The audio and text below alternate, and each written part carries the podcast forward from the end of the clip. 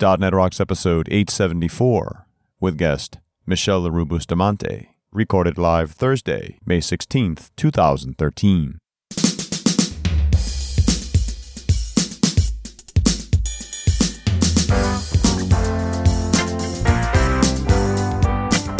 This episode is brought to you by Telerik, offering the best in developer tools and support, and by Franklins.net, makers of GesturePak, a powerful gesture recording and recognition system for Microsoft Kinect for Windows developers. Details at gesturepak.com. And by Diatom, developers of the .NET Rocks mobile app, available now for Windows Phone, iPhone, and Android phones. And now, here are Carl and Richard. Thank you very much. Welcome back to .NET Rocks. Carl, it's Richard, and Michele is here. We're going to have a good time this hour. Hey, Richard, what's up? Uh, we're going to TechEd, Yeah, we are. and we're doing Speaker Idol again. That's right. And I got, and we have ten contestants booked for Speaker Idol already.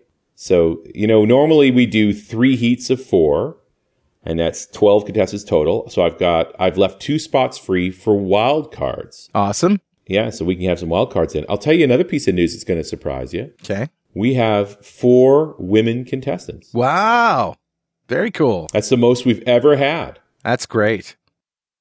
Yeah, I'm really excited about that. So if you're coming to TechEd, A, come and see us at the digital wall. We're doing Speaker Idol. And B, if you want to be a speaker at TechEd, just come down on the first day, on Monday. Let me know you want to take one of those wildcard slots, and we will put you into the contest. That's right. We'll be hanging around there uh, probably the whole time. For sure. And I'm really excited about this. I think it's going to be a riot. And uh, we're also doing uh, dev intersection and angle brackets. Angle brackets is Scott Hanselman's web uh, oriented conference when they're working in concert together in Las Vegas this fall. At uh, what's the date, Richard? Uh, it's October 27th to the 30th at the MGM Grand. And you can get a discount if you go to devintersection.com and sign up with the code word .NET Rocks, D O T N E T R O C K S, and you'll get a, a discount there. And not only that, if you sign up for both a pre-con or a post-con and the main conference, you will get a Surface or a Nexus 7 while you're there. Ooh, ah, nice. Ooh, more gadgets because we all need more gadgets. You know what I found? People want more tablets. That's cool. It doesn't matter if you already have a tablet, you want another tablet. You can't have too many tablets. And I love the fact that we're the people that give them away to people. I like that. I like being the giver. You like being that guy? yeah. All right. Well, let's start with uh, Better Know Framework. Awesome. What do you got, buddy? I got a headache from that music. Oi. Uh, what? Yeah, what's up with that musician? I don't know if you heard about this, but the Code Project did this uh, contest in there. It's still going on, the Windows Azure Developer Challenge. And uh, the idea is that this is actually five challenges, each two weeks long, that when combined will result in a web application hosted on Azure that uses Azure Data Services, virtual machines, and provides a great mobile experience. And so this guy, Florian Rappel, created an Azure based web statistic creator and data crawler. And you can check out his entry at tinyurl.com slash webstate. It uses MVC4, Web API, Windows SQL, SQL Azure, MongoDB, and runs on any device. And and I just thought it was cool because he outlines, you know, how he did everything Nice. and uh, and and what his challenges were. So I really like that. That's cool. Uh, it's a great way to sort of peer inside the mind of a developer trying to get everything to work. Yeah, working inside of Azure. It's not just about the the whole statistics part of this. It's just the operating within the environment of Azure. Yeah, I also like the fact that MongoDB is in there. You know, Oh, neat. for the crawler part of it. But anyway, that's at tinyurl.com slash webstate. Check it out, know it, learn it, love it. Richard, who's talking to us? Hey, I grabbed a comment off of show 863, and that's the one we did with Dominick Baier talking about security in 4.5. And this comment comes from uh, Peter Soa, who has been a listener to the show since forever. I think he's been, we've gotten emails from him over the years, but this is such a good comment, I had to read it. Okay. Uh, he says, Thank you very much for posting this episode. I was looking everywhere for stuff like this. It is great and a deep explanation of important aspects of security. I wonder also about claims principal and its use in session management. Hmm. And I know that it's the default one for session management in ASP.NET 4.5, and of course it's claims based. I wonder, do you know how to deal with the older technologies like classic ASP? Is it possible to use a new way of claims based session management in it? Is it possible to expose new claims based security in COM? I know that OAuth 2 implementation of .NET is possible to cooperate with classic ASP. There is even a sample using it. I wonder if it's also possible to use it for session management as well. Huh. Uh, Peter, I don't know the answer for sure for this, but I'm going to guess no, because it's really hard. The session management engine that's inside of ASP is dramatically different from the one that was in ASP.NET. Much more primitive. It comes from a long time ago. So I certainly there's not going to be any, any easy way to go about this. You're going to have to write all of that code yourself. So uh, good luck to you, sir. That's very challenging stuff. Although maybe Michele has some insight on this because she loves claims-based security mm. and web development. Mm, one of the few people who does. Uh, either way, we'll check in with her in a minute. But uh, Peter, thanks so much for your email, and thanks so much for listening to .NET Rocks. A .NET Rocks mug is on its way to you. And if you'd like a .NET Rocks mug, you can write a comment on the website at .NETRocks.com, or write a comment on any of the mobile apps we've got. One for iPhone, Android, and Windows Phone, built by our fine friends at Diatom Enterprises. And if you need a mobile app, you should give them a call. Absolutely. And before we go any further, I need to tell you that Pluralsight provides comprehensive developer training online. They have hundreds of hardcore developer training courses authored by industry experts, releasing 12 to 15 new courses every month and offering a 10 day free trial with 200 minutes of access. Pluralsight offers a wide range of topics, including iOS, Java, Android, web development, pretty much anything you can think of on the Microsoft stack, including many courses on Windows Azure. Try Pluralsight today. Subscription plans start at just $29 a month. And with that, let us welcome back to the show our good friend Michele Leroux Bustamante. She is managing partner at Solliance at Solliance.net and founder of Snapboard, snapboard.com, which is a tool for organizing and sharing content on the subjects that matter to you most. She's also a Microsoft Regional Director and a Microsoft MVP with over 20 years specializing in scalable and secure end to end system design, identity, and access management, and cloud computing technologies for companies of all sizes. Michele shares her experiences through presentations and keynotes all over the world and has been publishing regularly in technology journals her entire career. Michele wrote the best selling book Learning WCF with O'Reilly in 2007. She blogs at michellerouxbustamante.com and tweets at Michele Busta. That's one L, M I C H E L E B U S T A. Welcome back, Michele. Hey there. Hey, and I should probably do the disclaimer now that uh, it is a tradition on .NET Rocks when Michele is on the show to end the show with a dirty joke. So, or two. So I don't know if you have anything today, but I should put that disclaimer right up front so, you know, parents with uh, their kids in the car can turn it off right now. No, later. Yeah, later. are these shows allowed to be watched with kids in the car? Really? Because, oh, oh, yeah. um, yeah. Do they? Yeah. Do we bleep? Well, we bleep, but we try not to use curse words at all. But if you know, okay. for sometimes you can't help it. You know, like when we're talking right. about Adobe, for example. Good one.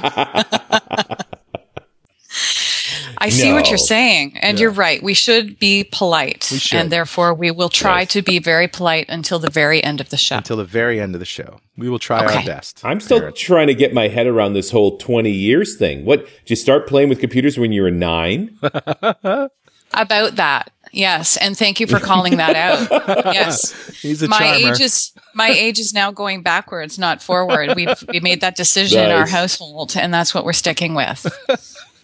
it basically started with my son's birth, and now we go backwards. You see, right. so at some point nice. I'll be younger than nice. him. That's okay, right? Yeah. Yeah. Ah, absolutely. absolutely. He's gonna be he's gonna be five in a week. Ah. Wow right? Amazing. Isn't well, that we, and awesome? we were all at Tech Ed US in Orlando when he was being born, which was a tough time for you. Mm. It's pretty. I scary. had to miss Tech Ed for that. That was you know, no, I'm just kidding. Damn family. Do you want to know a funny a funny story? Bad, is, bad um, scheduling. Yeah. My um my business partner Zoiner at Solliance, uh, one of my business partners, right? He he and I were working on a project together when I when I decided to have my son, and uh, I was like calling him from the hospital, going, "Okay, listen, uh, I think I'm going in now, and we're gonna have a cesarean, and I'll probably be done in a few hours. I'll give you a call and let you know." he actually ta- he taped the message and he sent it to me by email later. He's like, "I could not believe what you were saying. Like, Michele, seriously, you're about working. to have a baby. stop working."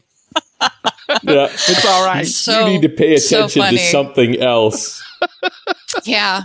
Well, that was forced upon me anyway, right? So it's a good oh. thing. Actually, ch- children have a great way of giving you work life balance. It's awesome. Yeah, they do.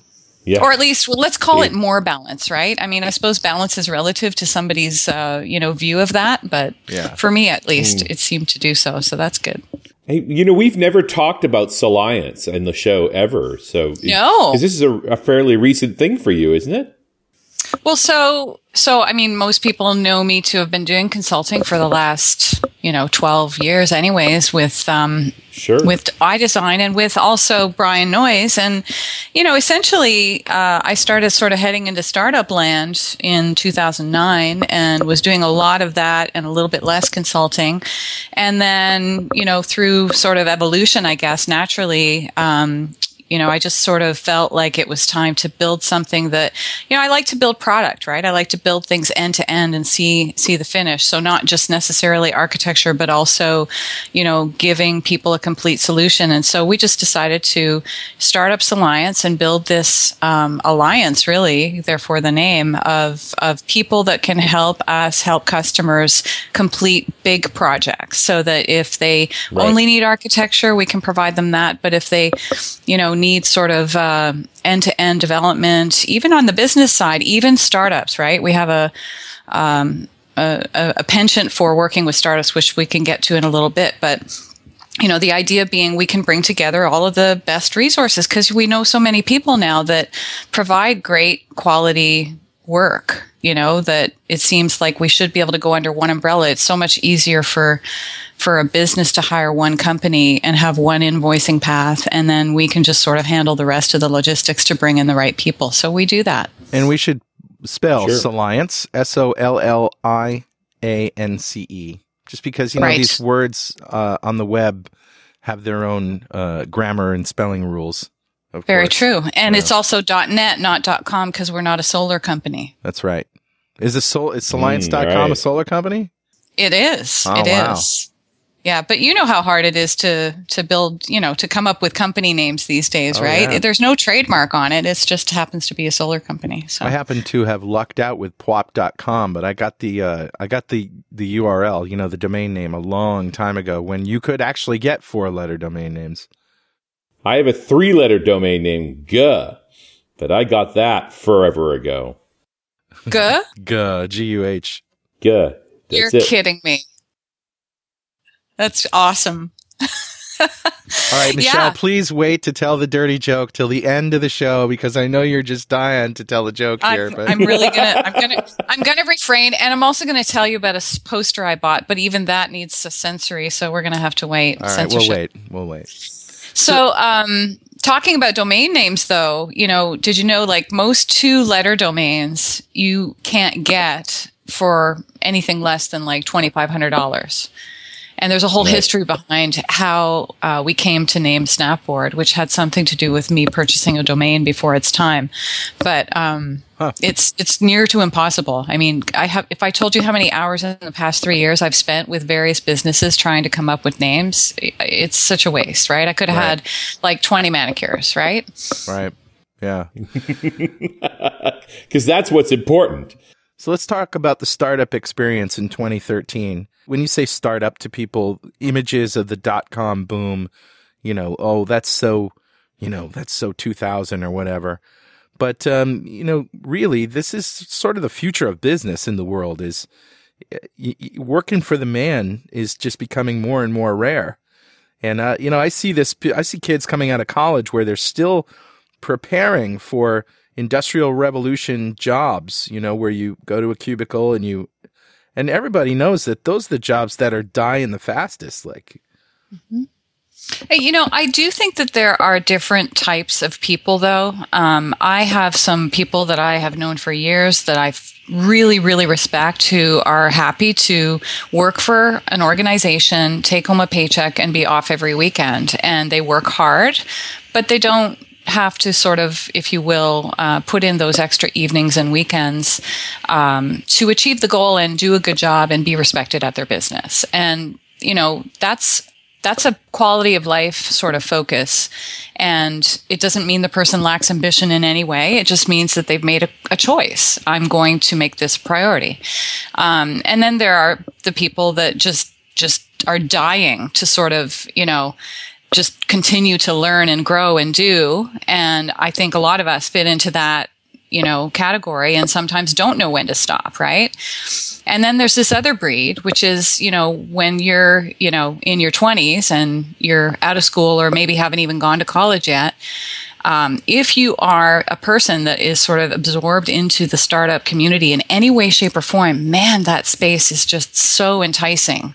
It's alluring. It it it's exciting. It makes you realize I have at my fingertips with this keyboard and this computer the power to create and possibly make money off of what comes out of this. Why do I want to wait another four years to start that? Right. Mm. And they just dive in because they've learned how probably by getting immersed in the space of startups, which means either listening to what VCs have to say on the community, right. watching Silicon Valley, reading about all of these other young startups that are flourishing, going to Kickstarter. There's so many areas you can go and watch. And when you start following these people on Twitter and reading their blogs, it's alluring. It, yeah. There's no other word for it. Yeah, it is. Well, and it's gone so far as uh, Peter Thiel, who's who's one of the PayPal guys, in a way they he's they call him what part of the PayPal mafia, is actually got a fund to pay young people to not go to college but to get involved with startups. Isn't that funny? Mm-hmm. Well, and then they've got like Dave McClure has that 500 startups, right, where they go all around the world mm-hmm. and and they they invite companies and and I mean they fund, but it's very tell, little. Tell me more about that. What was that one? Dave McClure, he he's got this um, um, he's got 500 startups. If you follow him on Twitter, it's at 500 startups. Um, they're they're basically one of a few organizations that give boots. You know, they give bootstrapping to startups that win, but you have to go and apply. You have to get in, sort of like Y Combinator, but a different flavor of that. Mm-hmm. Um, and then if you you know reach the the end evaluation and sort of pass the tests along the way, then you can get some funding. But the amount of funding that you get is not significant for somebody like you or I to give up our quote unquote day jobs to go do that. We're not going to nearly cover our salaries with that. Like what? Not even one year right. of one of us but it's it's incredibly alluring for people that are willing to take the risk and just need a little bit of funds not necessarily to cover salaries but to cover the costs of doing business you know hiring people to do the things you don't know how to do like legal or um, business plans or um, you know maybe some design work or something like that which sort of speaks to you know startups as a young person's game you know, if you have a mortgage and a spouse and some kids it's pretty hard to live on the kind of money that it, startups really represent. You're you're cutting back your salary for the potential upside in the future with some ownership. Yeah, this is a very, very important topic, right? Because, you know, um, usually the people that are in their 30s and 40s that do startups have already had an exit of some sort that is enabling them to work without salary and take the risk on their dream. And that's great. Um, other people maybe they didn't have an exit, but they can afford to take a risk on their dream because they can afford to go a certain amount of time mm. without, you know, an income. Um, but yeah, maybe right. they have a spouse with an income or right. some other way to to cover the cost. Because I mean, the reality is, startup money is small and work mm-hmm. hours are long, and mm-hmm. you don't make a living from a startup. You survive a startup to with the potential of a big win. You may not see the payout for three to five years. And, you know, you really have to ask yourself, should we bootstrap and build the product and listen to the customers and start getting money slowly till we can pay salaries and then sort of move towards that, that idea of, okay, now we can start, you know, people leaving their jobs or or even just hiring other people to do the day-to-day work if you don't want to do that um, versus you know taking that risk and and and realizing that you you may never get that money back you have to factor in not only the lost salary for those years but the fact that the exit has to cover that and more to make right. all that pain worthwhile unless you are extremely passionate about what you're building and it has other points of interest to you like you know you're you're helping other countries you know with water issues or food or you know like just something that you're passionate about. Doesn't have to be i suppose sure. uh, altruistic but something you're extremely passionate about that makes it worth it. Well yeah it's the whole thing right? 3 to 5 years later of a of a very small salary and scraping by you may get nothing. It may fail. You know you may get a marginal buyout that just leaves you with with nothing Mm-hmm. You may. It's true. So you have to love it. You have to really love it and really believe in it. And and like I said, there's nothing wrong with building a business too. Uh, I've been part of many businesses that were not funded or helped many businesses that were not funded and just got off the ground organically. But you know, it's a two year push to get a company from zero to have product to actually have customers now paying me money. I also mm-hmm, kind of mm-hmm. think that there's a there's a almost a, like an unbelief in what happens when you succeed, you know, and there's a lot of people that aren't prepared for that, right? You know, so thinking through the success story as well as the exit strategy, like what that is, but but what happens if holy crap this takes off? Am I prepared to, you know, leave my job, whatever, and live in that gray area of, you know, semi success for a while? It, mm-hmm. That's got to be a difficult thing to face. I think it's more difficult for people at our stage in life than it is for people, you know, that are getting started. You know, had I uh, been in startup mode, not working for startups, which I did in my 20s, but actually building my own, had I been able to do that or fortunate enough to have that path, things could be very different, right? Because then I could have given up a lot. Then I could have worked for, you know, 30 grand a year or whatever. Yeah. So, I mean, when in the process do you actually take the risk and make the jump? That's, you know, it's got to, it's got to pay the bills. And at the same mm-hmm. time, you have to be able to put enough time into it so that you can make it worthwhile. Mm-hmm. Yep. I mean, I know the last time we spoke about this, we just heard how amazingly cheap it is to get your foot in the door with you know with a web based startup with uh, right. with Azure, and uh, that certainly does take a lot of the pressure off. I mean, if you can if you have another income sort of paying your bills, and you you know your your startup costs are are going to be pretty damn close to nothing. This is true. Yeah. Aside from salaries, startup costs can be next to nothing. Um, if you look at the, and we've talked about this before, the BizSpark programs that exist with, with Microsoft. If you don't have an income and if you're making less than a million a year, which I would presume a startup is, then you can qualify for BizSpark. Plus, you can try to get into the BizSpark Plus program, which gives you something like $60,000 of paid Azure for the year, which is plenty if you're just talking about a couple of servers, maybe some services, maybe some data storage. Yeah. Um, it's plenty. And it's plenty to sort of take the load off where you're not scared of misjudging how much you're using because that's a big fear that people have right? Is okay i put it in the cloud but you're not telling me how much it really costs for data transfer and you know it's not a fixed cost it's a transactional cost. How do i estimate all that? The pricing considerations are are immense and and frightening especially if you're going to store media and now you're talking about streaming media from blob storage. Um, and and I've done some some pretty you know significant work on pricing spreadsheets for various startups, and I have a link to that on on. Um, on my Snapboard, actually, if you go to snapboard.com, um, whack Michele Busta, um, I have a Snapboard on Windows Azure that has a pricing folder.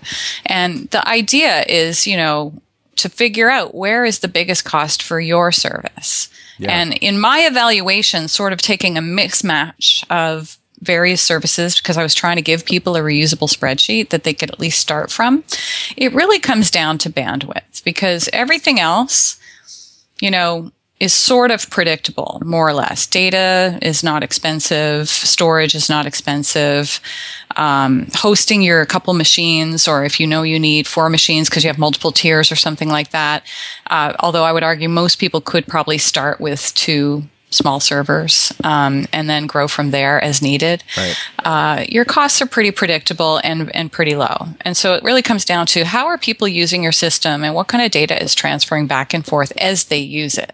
Well, and what you're afraid of here is that surprise bill, right? One day the 50,000 right. bill shows up. Right, right. And I've had surprise bills with Azure not only because I do so much for presentations and trials for customers where I'll just put something in the cloud to play with it. Sometimes I'll forget to shut it down, which is really dumb, but it just happens. And the right. surprise is not, you know, hundreds of dollars, right? It's like, you know, 30 bucks or 10 bucks, but it's still a surprise and it's my own fault sure. at that point. so, um, and that's with the free hours that I have using MSDN, obviously. Do you, how much attention right. do you think people need to pay to business skills like uh, writing a business plan and that kind of stuff? Is it if you're a good writer, can you just go to like a LegalZoom or something like that and get a business plan together, or do you actually need? To, would you recommend taking classes on business? Well, number one, what is a business plan? because back in the day, a business plan was pages and pages of, you know, documentation about your plans and right. what you were going to do and all that. And today, a business plan is a slideshow. Yeah. That really hones in with 20 slides or less on the mission of your business. And there's a whole sort of uh, equation for how you should lay that out if you're going to go talk to, you know, people with money. Um, really? It comes down to a PowerPoint presentation. It really does. And huh. then to back it, you you usually at some point when someone's interested in you, they're going to say, "Show me a three year pro forma." Yeah. Um, and sometimes they'll say, "Give me a three to five year exit plan," right? Because investors are looking for an exit, but not too soon and not too late. Usually they want to turn around in three to five years, right? So they want to know what's your strategy. They want to know that you've thought about the thing I'm building could be acquired by so and so. Right. But no, I'm not going to sell in one year and get you nothing. I'm right. going to build it to a point and then we'll consider that. Hmm. But most companies don't, you know, it's, it's, it's not a bad plan to say I'm going to IPO myself, but you just can't know that. All you can sure. do is speculate. Yeah. Well, and there's a big threshold difference between three years as a startup getting acquired as a relatively small company with a small team going to one of the bigger players and an IPO. And, you know, if you want to IPO on NASDAQ, you need in, you need sales into, to the tune of $60 million. Like that's a different creature. That's a company of several hundred employees and a big going concern. Right and both of you guys have a lot to to talk about with that. But but first, uh, Richard, you know what time it is? Oh, it must be that happy time again. You got it. It's time to beg my wife to stop bootstrapping my snapboard.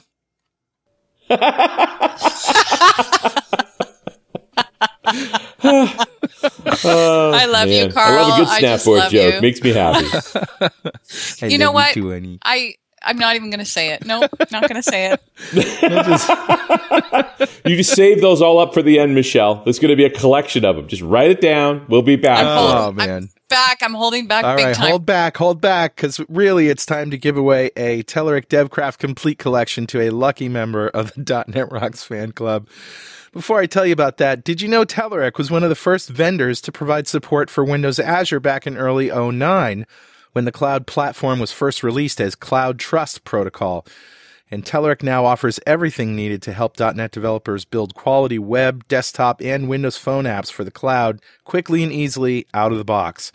Check out Telerik.com slash Azure and take the shortcut to Windows Azure development. And don't forget to thank them for supporting .NET Rocks. So here's our winner this week, Carl. Yeah, Mark Sayowich from Guelph, Ontario. Golf clap. Oh, awesome! Ontario winner. Golf clap for you using my hand clappers. You know, Awesome. Cheap sound effect. And uh, if you don't know what we're talking about, go to .netrocks.com, click on the big Get Free Stuff button, and answer a few questions. We have thousands of members of the .NET Rocks fan club. Every show, we give away a Telerik DevCraft Complete Collection one lucky member. And every December, we give away five grand worth of technology to one lucky member of the fan club. But you got to be a member to win. Just ask Rod Corbett, our winner in December 2012. He's out of Ottawa, Ontario, won himself an awesome Win8 and Kinect touch development environment. We put it together custom, it was built locally, and he's been using it ever since. Yeah, and he uh he had some some issues with it, and apparently got uh, some parts replaced, so that's why he hasn't given us pictures. But I I think pictures are coming, right? He said recently pictures are on the way. Well, I asked him for pictures when we first got it. Now he's had a, he's had a couple of problems with it. And, you know, we did it right. We worked through a particular vendor, so we were able to get him a warranty. So when something broke, it all got replaced. And uh, yeah, we're work- looking forward to getting those photos. So, Michele, I know we asked you before, but uh, maybe th- something has changed since then. If you had five grand to spend on technology, what would you buy?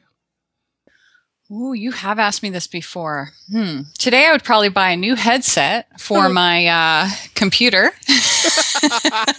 that doesn't squeeze the crap out of my head when I'm talking to you. That would oh. be one buy, but that's like 500 bucks, right? For yeah. a really, really good one. So I've still got lots of money left over. I'd get a tablet because I don't have one. I've got two Macs and iPads and all those things, but I don't have a tablet yet. Wow. So wait a minute. You so you you want an RT Pro tablet? I do. Yeah. I want to play with that now nice. that it's sort of evolving and I've been working with Windows 8 finally. Do you know I did not build a Windows 8 machine until like a couple weeks ago, which was extremely painful for me because um, I was in a hurry to do it. Because you want to know what drove me to build a Windows 8 machine? What's that? Get ready to laugh. I couldn't get MySQL to install and run properly on Windows 7. Wow. So I was forced to build a Windows 8 box so that I could get a damn MySQL running that I could test with. Locally irony. Because, I'm sorry. Yeah, total irony. MySQL irony. runs on Raspberry Pi. I think I have a. I, I, I think I have a watch that'll run MySQL. What's right? going on? I don't know, but I built three Windows 7 VMs because I had all of these, you know, fresh VMs that I could start from. First, I tried one that exists and another that exists. Then I created a new one from the base template. None of them worked. Installed Windows 8, boom, done the hardest part of that was me figuring out where to find all this stuff in yeah. Windows 8. That was really hard. Right. I actually I started blogging about it. I have I have the first of several blogs on, you know, surviving starting Windows 8. The only problem is everyone else did it like a year ago. So I don't know if I'm helping too many people now, but I'm sure there's got to be more people like me out there somewhere. Sure. I'm just I'm just really in, in busy. End, I, I really do buy into Scott Hanselman's whole your blog is notes to you. If other people want to yeah. read them, that's awesome. Totally agree. Totally agree. And uh, I don't do it enough, often enough. Hey, so I want to talk a little bit about Solliance and specifically what you are doing with the startup community because this isn't just a, a regular kind of um, consulting company, is it? No, so so Zoiner and I both, and, and, I mean Brian, I include in this, but in particular, we we both have built, um, you know, our own startups. I've I've worked on several in the past few years. One of them was acquired. One didn't get off the ground. The other one is Snapboard, uh, which is active. And I have, uh, and Zoiner also had a, a, startup several years back called Privacy Central, but before that was involved in several other businesses. And we're just both really passionate about the startup community and I guess a little bit frustrated with the flaws. And the, and among the flaws are exactly what we already talked about, which is the fact that it is a young man's game and yet those are the people that don't have the experience. You know, why shouldn't a startup have a seasoned architect, somebody who knows you know the lay of the land for choosing technologies and heading in the right direction um, you know, the reality is most VCs don't care if the software is crap as long as it runs and it gets bodies on it and it shows traction because you can fix that later. And I agree to that to some extent. But I also think that um, they can flail a lot and make some really bad decisions. Yeah. And you can avoid that with just the participation of somebody that has experience, and you don't have to necessarily pay that in money. So, you know, really, Zoiner came up with. Uh, I mean, our our whole plan is around startups as a service. And the idea is right. to give sort of turnkey support to startups for various things.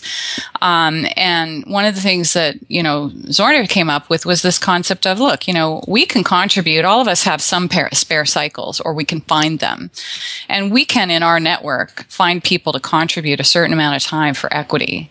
And instead of, you know, companies giving up 20% to try to get money from a VC to do those things, they could, you know, give up some amount and have the participation of some experts to really help them along their way. And that's, you know, contribution of intellectual property uh, from us to them, but it's also um, other supports like just the lay of the land, getting your slide deck ready for presentation, um, getting your pro forma done on the business side. Um, what are the tools that you can use to be effective in your startup, just mm. that kind of thing. So we're trying to be supportive to the community because we're fans ourselves and we've been through a lot on that side ourselves. Yeah, it's wow. Well, and in the end, the thing that a startup has to trade is equity, right? Is right. a stake in the potential win of the company. If you're willing to make that bet with them. Well, and and here's the thing: it is a bet, so we're not doing it with every startup, right? I mean, we also, just right. like a VC, have to decide: is this a business I believe in enough that I will put my time in to contribute to their success? And as long term you know advisor slash participant slash equity holder. Um, so we we have to be careful, and we're not going to just throw that around and have you know hundreds of them. We are you know still right now a small team, but we have now four um, companies that we're doing a little bit of that for, which is really great. And by the way, Microsoft is very supportive of this as well. So I think that that you, this is great. When you put it in the perspective of, you know, would you like to to give up a little percentage versus just sort of pay for, you know, some some assistance? It really does make a lot of sense, especially if you're, you know, people like who listen to the show, they they're technically savvy, they have all, you know, a, a lot of knowledge, but not specifically for for the kinds of things with the experience that you guys have. You know what? There's nothing more rewarding than taking and and by by no means am I an expert navigating all of the sort of mess of the VC community and so on. I've met some really nice VCs that were very, very helpful to me and gave me great advice. And I think that that's fortunate. Um, there are some great VCs local to me too, like uh, Mark Suster, who has a great blog. Um, and we can put that link up on the site, but uh, that, that really talks through a lot of the business aspects and some decision making. But at the end of the day, until you do it yourself or have someone that's actually just done it, you know, pull together the slides and the pro forma and, and go meet the people. There's really, it's, you have to find a mentor somewhere, you know, that can help you navigate that process. And that doesn't mean there won't be new challenges or other things that maybe I haven't seen before, but, um, gosh, I just wish I had had that mentor. You know, I kind of did it all myself, right? With, with the help of my team, but right. not necessarily having been there, done that. Yeah, and the finance side of a business is at least as complicated as the technical side. And the mm-hmm. marketing too. I think it's one of the diseases we have as tech people is we think we're working on the hardest problem and it's you know all these problems are hard. Right. No, it's true. Yeah, coming up with projections, how much will we make? What should we price our system for? How much will our, our hosting costs be? Those are really interesting problems to solve. But if, uh, you know, if you're doing it for the first time, that could literally be months of work iterating, talking, you know, letting it sort of sink in, trying some things out with some VCs or other people, customers, and realizing, oh, that's not going to work. I need to go back to the drawing table. Mm. So having a mentor through that process, I, I just think it's, it, it, makes me feel really good to give that support to people, having been through it myself. I, I think it's awesome. I, you know, I, I'd also say like competitive analysis is a big part of that job. And the guys I've met, that were really good at doing competitive analysis are easily as intelligent as any senior tech guy you've ever met. Like Just because they didn't choose to do software development doesn't mean they're dumb. There There's some very, very smart people that work in these other areas that are equally as important to the success of a startup. Mm-hmm. No, absolutely. You have to know your competition. You have to know whether or not you're offering something. You know, actually, there was a really, really interesting marketing book that I, I read, and it was a small, small book, and it's called The 22 Immutable Laws of Marketing. Yeah. And Nice. that, I don't know if you've read that book, but I found that book to be really helpful, sort of educating my tech brain at least in some respect toward how do I look at our business? You know, uh, are we a new category? Are we a variation on an existing category? You have to have a market position in mind and and and really be careful how you promote yourself because if you if you're not careful you're going to be positioned against somebody who's bigger competition than you and you'll never gain traction right so that Right. focus of who is your customer and what is it you're bringing to the table that's different or new is really really important and and that book was such a great short read you know that that I could manage in my schedule um, that I would recommend that to anybody who's sort of trying to get their tech brain around the the the marketing side and the and the value prop of your business you know Yeah. Yeah, I read a synopsis of it and it looks great. So, Carl, Yeah, Richard. you ever embed Excel into an application? Ugh. You know, that's right up there with sticking ice picks in my ears. Nice. Because your end users have to have the right version of Office and all that stuff. Yeah. And it has that extra layer of dependency. What I want is just a way to take all that Excel goodness and plop it right into my .NET application. Well, you reminded me of Farpoint Spread from the old days. Yeah, 20 years ago I used Farpoint Spread, but now of course it's ComponentOne Spread.net. And now, you know, they have this version that's both for ASP.NET and for Windows Forms in one package. Nice. Yeah, it's two different controls, obviously, but it's in one package, so You bought one, you bought the other. right. Spread.net from ComponentOne. Smarter components for smarter developers. So tell us about Accelerator HK. What is it? So Accelerator HK is based out of Hong Kong, therefore the HK, and, and it's a incubator for uh, mentoring startups. And then, of course, there are you know winners at the end, I guess, through evaluation and demo day. Uh, and the winner, I guess, receives a a prize of money, right, and support. Um, and I know Richard, you've been involved in it before. This is my first time going, so I probably still have a few things to learn about what they actually offer to all the teams. But I'm going as a mentor this year, along with other people like I think you, Richard, and um, Aaron Skonnard from Pluralsight's going, I think, and some others. And the goal is to go spend a week and and talk to the various startups that are you know engaged in the program and give them advice and help them whether it be tech side or positioning side or even help them with presentation for demo day depending on the phase that they're in when you go. So it i look at it as an opportunity to give back and an opportunity to um, probably learn some things too right? I mean from how other startups are doing things while i'm trying to help them as well. Yeah, it's very inspirational to sit down with each of these teams and see where they're at and and what they're working on, what they're excited about. Like you, you'll come away really jazzed, but it's I think it's also easy to forget all of the lessons you've learned doing these projects over the years.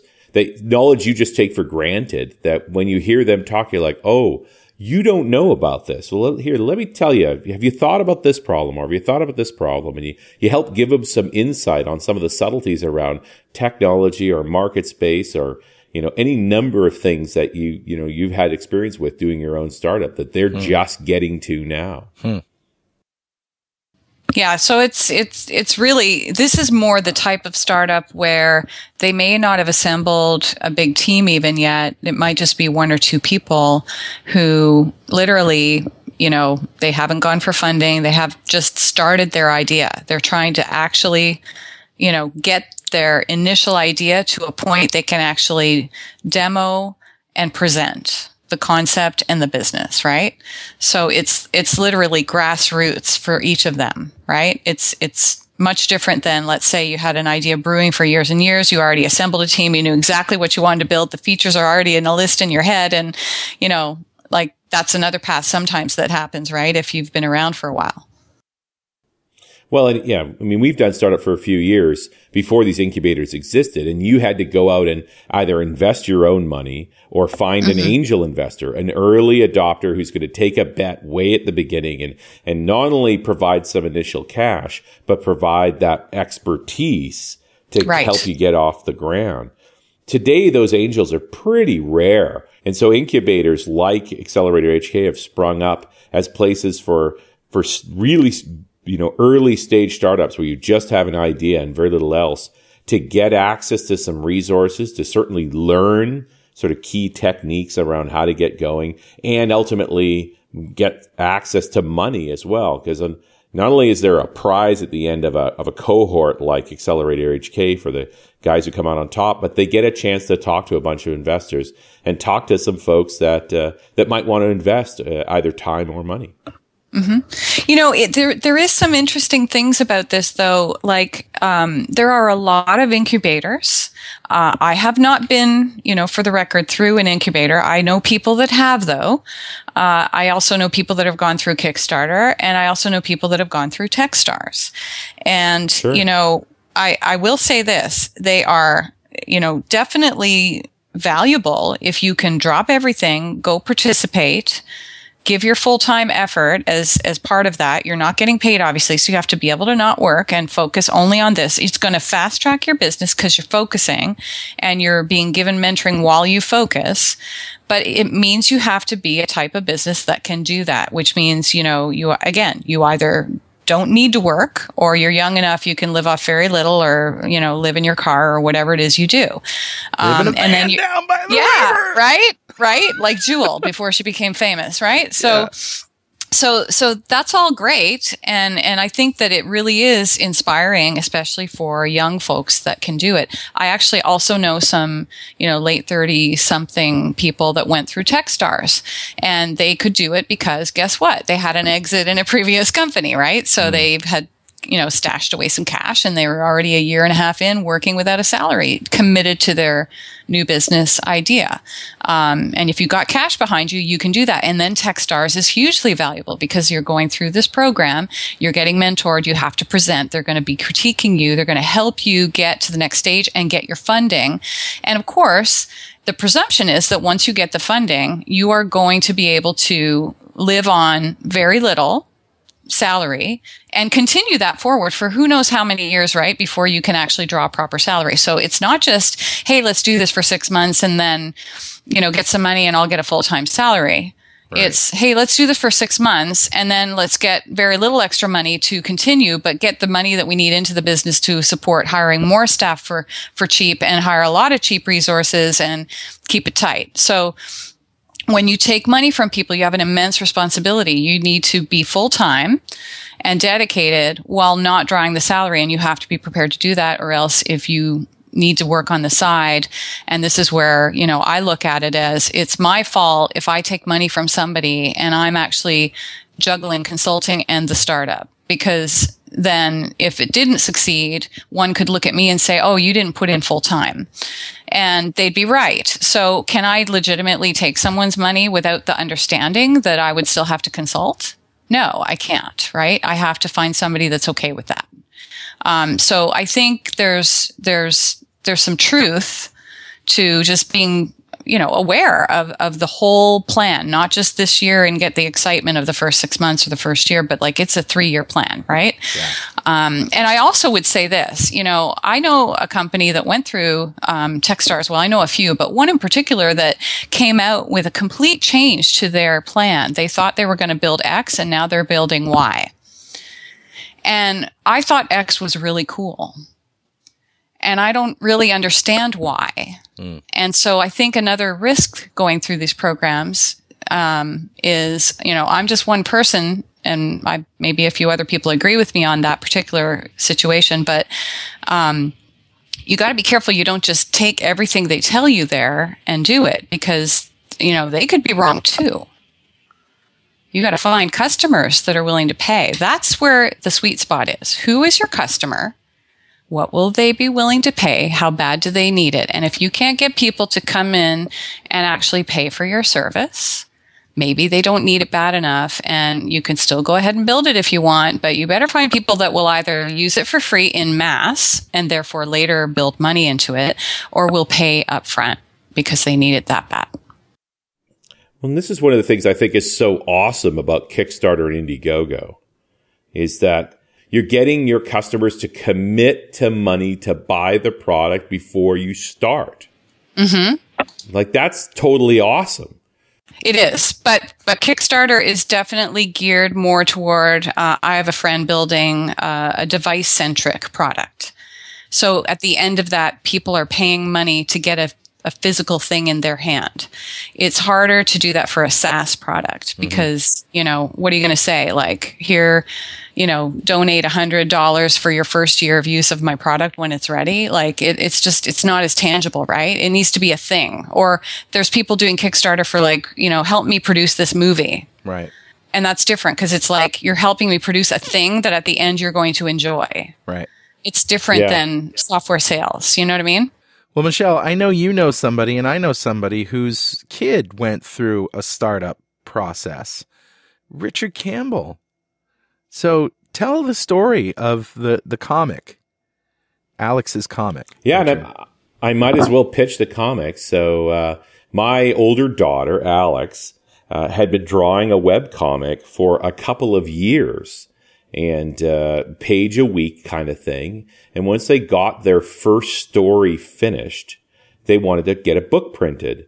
And so they went to Indiegogo and they made a video basically talking about she's got a partner who's the writer, she's the the artist, she drew the comic. And uh, the two of them together made a video talking about the comic and their goal to uh, to get a bunch of books printed because it you know there's you can't get one book printed. It's sort of like the minimum is 500 copies, and that's you know thousands of dollars. So they um, they came you know the, this whole model is really interesting. So what they did was they came up with if you can donate five dollars, we'll send you a PDF of the book with all the corrections. If you donate twenty five dollars, we'll send you a copy of the book. And then there was other options when you went up from there. They, they came up with ideas like they had a, we'll give you a t-shirt with the book or a tote bag or some keychain fobs. There's a bunch of different options progressively up, you know, $100, $200 packages. Uh, which is that's what's so cool about this. So in the end, you get to pre-order the book, and if they can raise enough money, then they can get it printed. And if they can't raise enough money, you get your money back. Hmm. So their goal was six thousand dollars to get five hundred books printed, and uh, and they killed it. They raised nine thousand dollars, so when they hit that that that six thousand dollar mark, they kind of freaked out. You know, there was a celebration in my house, but then they created stretch goals. They said, okay, well, if we can get to seven thousand dollars, we'll give you this extra character print. And then it was, if you can get to eight thousand dollars, we'll give you this little uh, Chotsky that, in your package. And then they ultimately got to nine thousand dollars. So they got seven hundred fifty books printed. And in the process of doing the Indiegogo, I think they sold 250 of those books. So in the end, everything done, they had delivered 250 books to people who wanted them and all these other fun things and had 500 books left in their inventory that were paid for mm. before they had spent any money. It's crazy. It just, I, I, mean, I don't know. It's not really a startup per se, but it's this, there's a small business sort of opportunity there. But it, I just think it's really interesting this idea of customers are willing to pre-pay for your product if you can put the story together the right way. Well, and it is sort of a startup because it's a it's a comic, and comics, you know, that's a career. If people like your comic, you know, uh, yeah. Uh, the, that can be. And so now she's getting involved in going to trade shows and uh, selling merchandise there. I mean, that could be a, a career. You never know. No, I th- I thought that was a great story when you told me, Richard, because the, it, it's it's exactly what any startup really or any business with a new product idea needs to do find the customer who's willing to pay for the thing you're doing. Right. And if they're not willing to pay for what you presented, find out what their pain point is. Maybe something similar, something kind of like what you were thinking is what will work. And and the best way to find that out is to just talk to them about the pain point in the area. In the, in your case, it was more of a, you know, it's not a pain point. I don't have to have the comic or I'll die, but I'm interested because it's cool, right? Yeah. So therefore I'm willing to pay for that. So that's more commodity. Um, but the same thing goes for product, right? How bad do I want that? Find the customer. You find the customer, you find where you need to go. And, and it's a really fun strategy game. When I do think it's one of the things that these incubators are really helping new startups with is really prosecuting the idea of who is your customer, who, you know, what is the real product here? What is the full potential of what you're doing? You know, I, I think it's an int- you could probably combine the two. You go through an incubator process that helps you really validate the customer model. And then you run a Kickstarter to see if that is really the customer and if they will essentially commit to paying for your product in advance so that you can get the sufficient funding to get off the dime without bringing in substantial investors. Mm. So on the subject of Kickstarter, you know, um, I I don't know if you've heard of this guy, Fake Grimlock, but no. It, I mean, if you're in the startup space, this this character is just absolutely effing hilarious. Okay, he talks in capitals constantly, and he's he basically he's a caffeine fueled robot dinosaur, and he wears a dinosaur head when he goes to conferences, and he actually did a Kickstarter called Me Fake Grimlock, the Book of Awesome. and it basically says, Me Fake Grimlock, make book it full of awesome words and art. Get ready for reading, you know, and it's all you, I'll, I have to give you the link for after the show. But the thing that's cool about this guy is a lot of the things that he writes are extremely, you know, short, kind of pointed statements about how startups should operate. And they're usually right. You know, like you need to have a minimum viable personality. You know, the startup is the vision. Be on fire or die. You know, right. Um, you know, you don't want to be boring. Be bacon. Bacon, not boring. You know, like, I mean,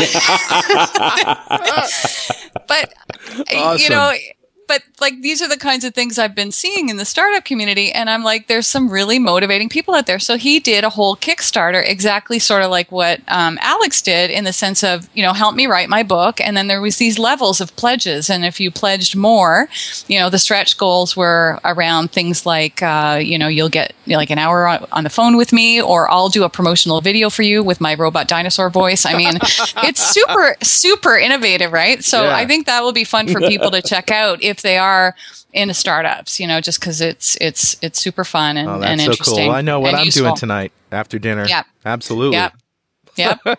yeah. No, really, you'll get a kick out of it for sure. Michele, is it time to tell the kids to turn it off? Oh, it might be. You got one for us? I I have probably one or two actually. Um, let me see here. All right, one more disclaimer here. This is uh, where Michele Leroux Bustamante tells her signature dirty joke at the end of every .NET Rocks show she's on. Except for the live ones, I don't think. Um, how about the old grandpa one? So one day little Johnny saw his grandpa smoking cigarettes and little Johnny says, Hey grandpa, can I smoke some of your cigarettes? And grandpa says, Can your penis reach your asshole? Johnny says no.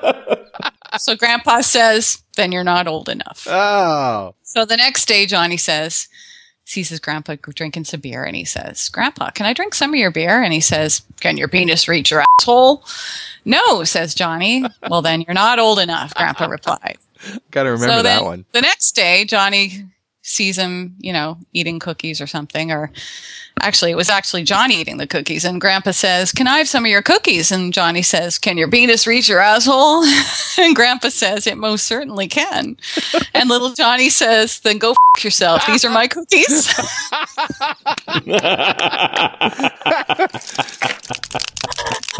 Uh, so there's a, a, a good one liner I came across. That's a good. some guy is um you know gets caught by his girlfriend blowing his penis dry with an air dryer and she says what are you doing and he says to her uh, heating your dinner but apparently it wasn't a good answer Jeez. and with that, that was another hour of .NET Rocks with a bonus. Thanks, Michele. thanks for having me guys Always fun to talk to you, and uh, it was uh, it's great. You know, every time we talk, we we learn something new. And every time we talk, you make me laugh. So I enjoy that. Likewise. All right, we'll see you next time on .NET Rocks. Thanks for listening. And remember, pluralsight.com is where you can get 200 free minutes of developer training online. pluralsight.com.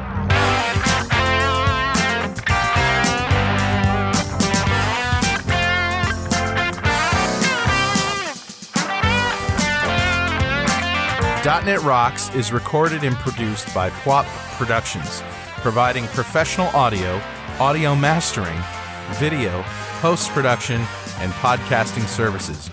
Online at www.pwop.com. .NET Rocks is a production of Franklins.Net, training developers to work smarter and offering custom on-site classes in Microsoft development technology with expert developers online at www.franklins.net. For more .NET Rocks episodes and to subscribe to the podcast feeds, go to our website at www.dotnetrocks.com. Got transmitter by the FCC.